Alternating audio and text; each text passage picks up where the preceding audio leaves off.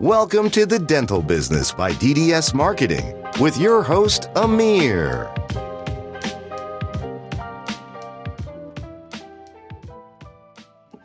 Welcome to the first episode of Marketing Fridays, where we discuss the most common questions we're asked as fractional CMOs.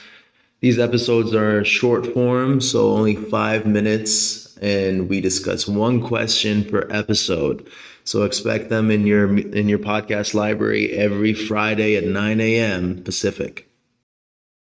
On today's episode, me and Artie discuss whether there is such thing as low quality patients.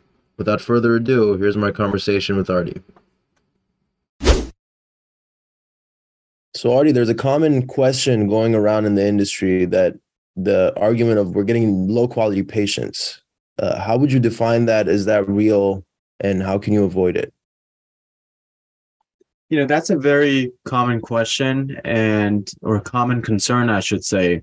And in fact, most of the times when we actually acquire a new client, that was their previous primary concern is that previously with their marketing with their previous marketing company that we're getting low quality patients but one of the main things is actually you need to identify first of all what low quality means doesn't mean you have a lot of no shows doesn't mean you don't have acceptance. Is it a combination of both?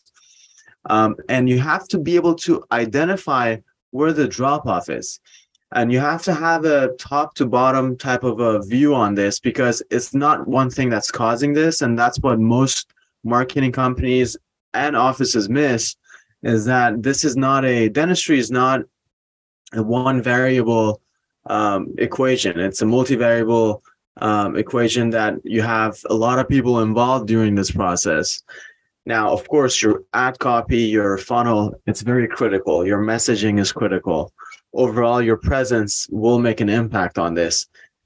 But you have to be able to have kpis for every single piece uh, of this vertical. So like let's say you're you're targeting implant patients or cosmetic patients. You want to be able to look at what's missing in marketing. So if there's drop-offs in marketing or is this something over the phone? The quality over the phone doesn't excite patients to come to the appointment. That's why maybe you have a lot of no-shows. Or you know at every step of the way you have sales involved. So you, you're selling your services online and that's why somebody fills out a form or calls in. Then the front office person that handles the call they need to make sure that they reaffirm to the patient that they made the right choice and by the way we do a lot of training when it comes to that um, because that's the number one missed opportunity in dentistry and then when they do come in are we actually closing them correctly? Now, when I say closing, there's different closing done in the office. With big treatments, are you actually offering your patients um, financing? And if yes, how many are actually leaving their social security number with you so you can run their credit? If you're below 50%, meaning out of the 10 patients you've seen, only five actually ran their credit, if you're any any below 50% there's something wrong right there where you got to fix. If you're over 50% that's not a problem. You're doing the right thing over there. Now of course it can get better but it's not something it's not the the the major problem in that equation. So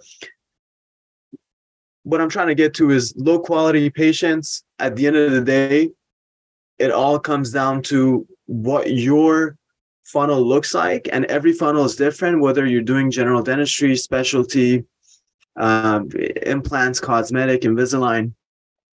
From top to bottom you got to segment each section and be able to have kpis that are measurable and you can actually see your performance on each um, each each portion of the funnel now, if you can't measure any part of the funnel, that's also something wrong there. So if you can't, if you don't know your conversion rate over the phone, then that's not good because there's no way to improve from there, right? You got to measure before you can improve. Same thing on acceptance. You got to be able to measure that. Um, so that's one of the things we do, by the way. I mean, we, we have uh, the whole funnel, the whole KPI uh, reported on a monthly basis to our clients because ultimately it's important. It's great to know how many calls and leads you get, but at the end of the day, you want to get the right amount of uh, the right patients that have uh, for example, if you're targeting big treatments and you want to make sure that's aligned with your marketing. Um, and that's what we do at, at the end of the month. We look at the data and uh, we make action based on the data we gather.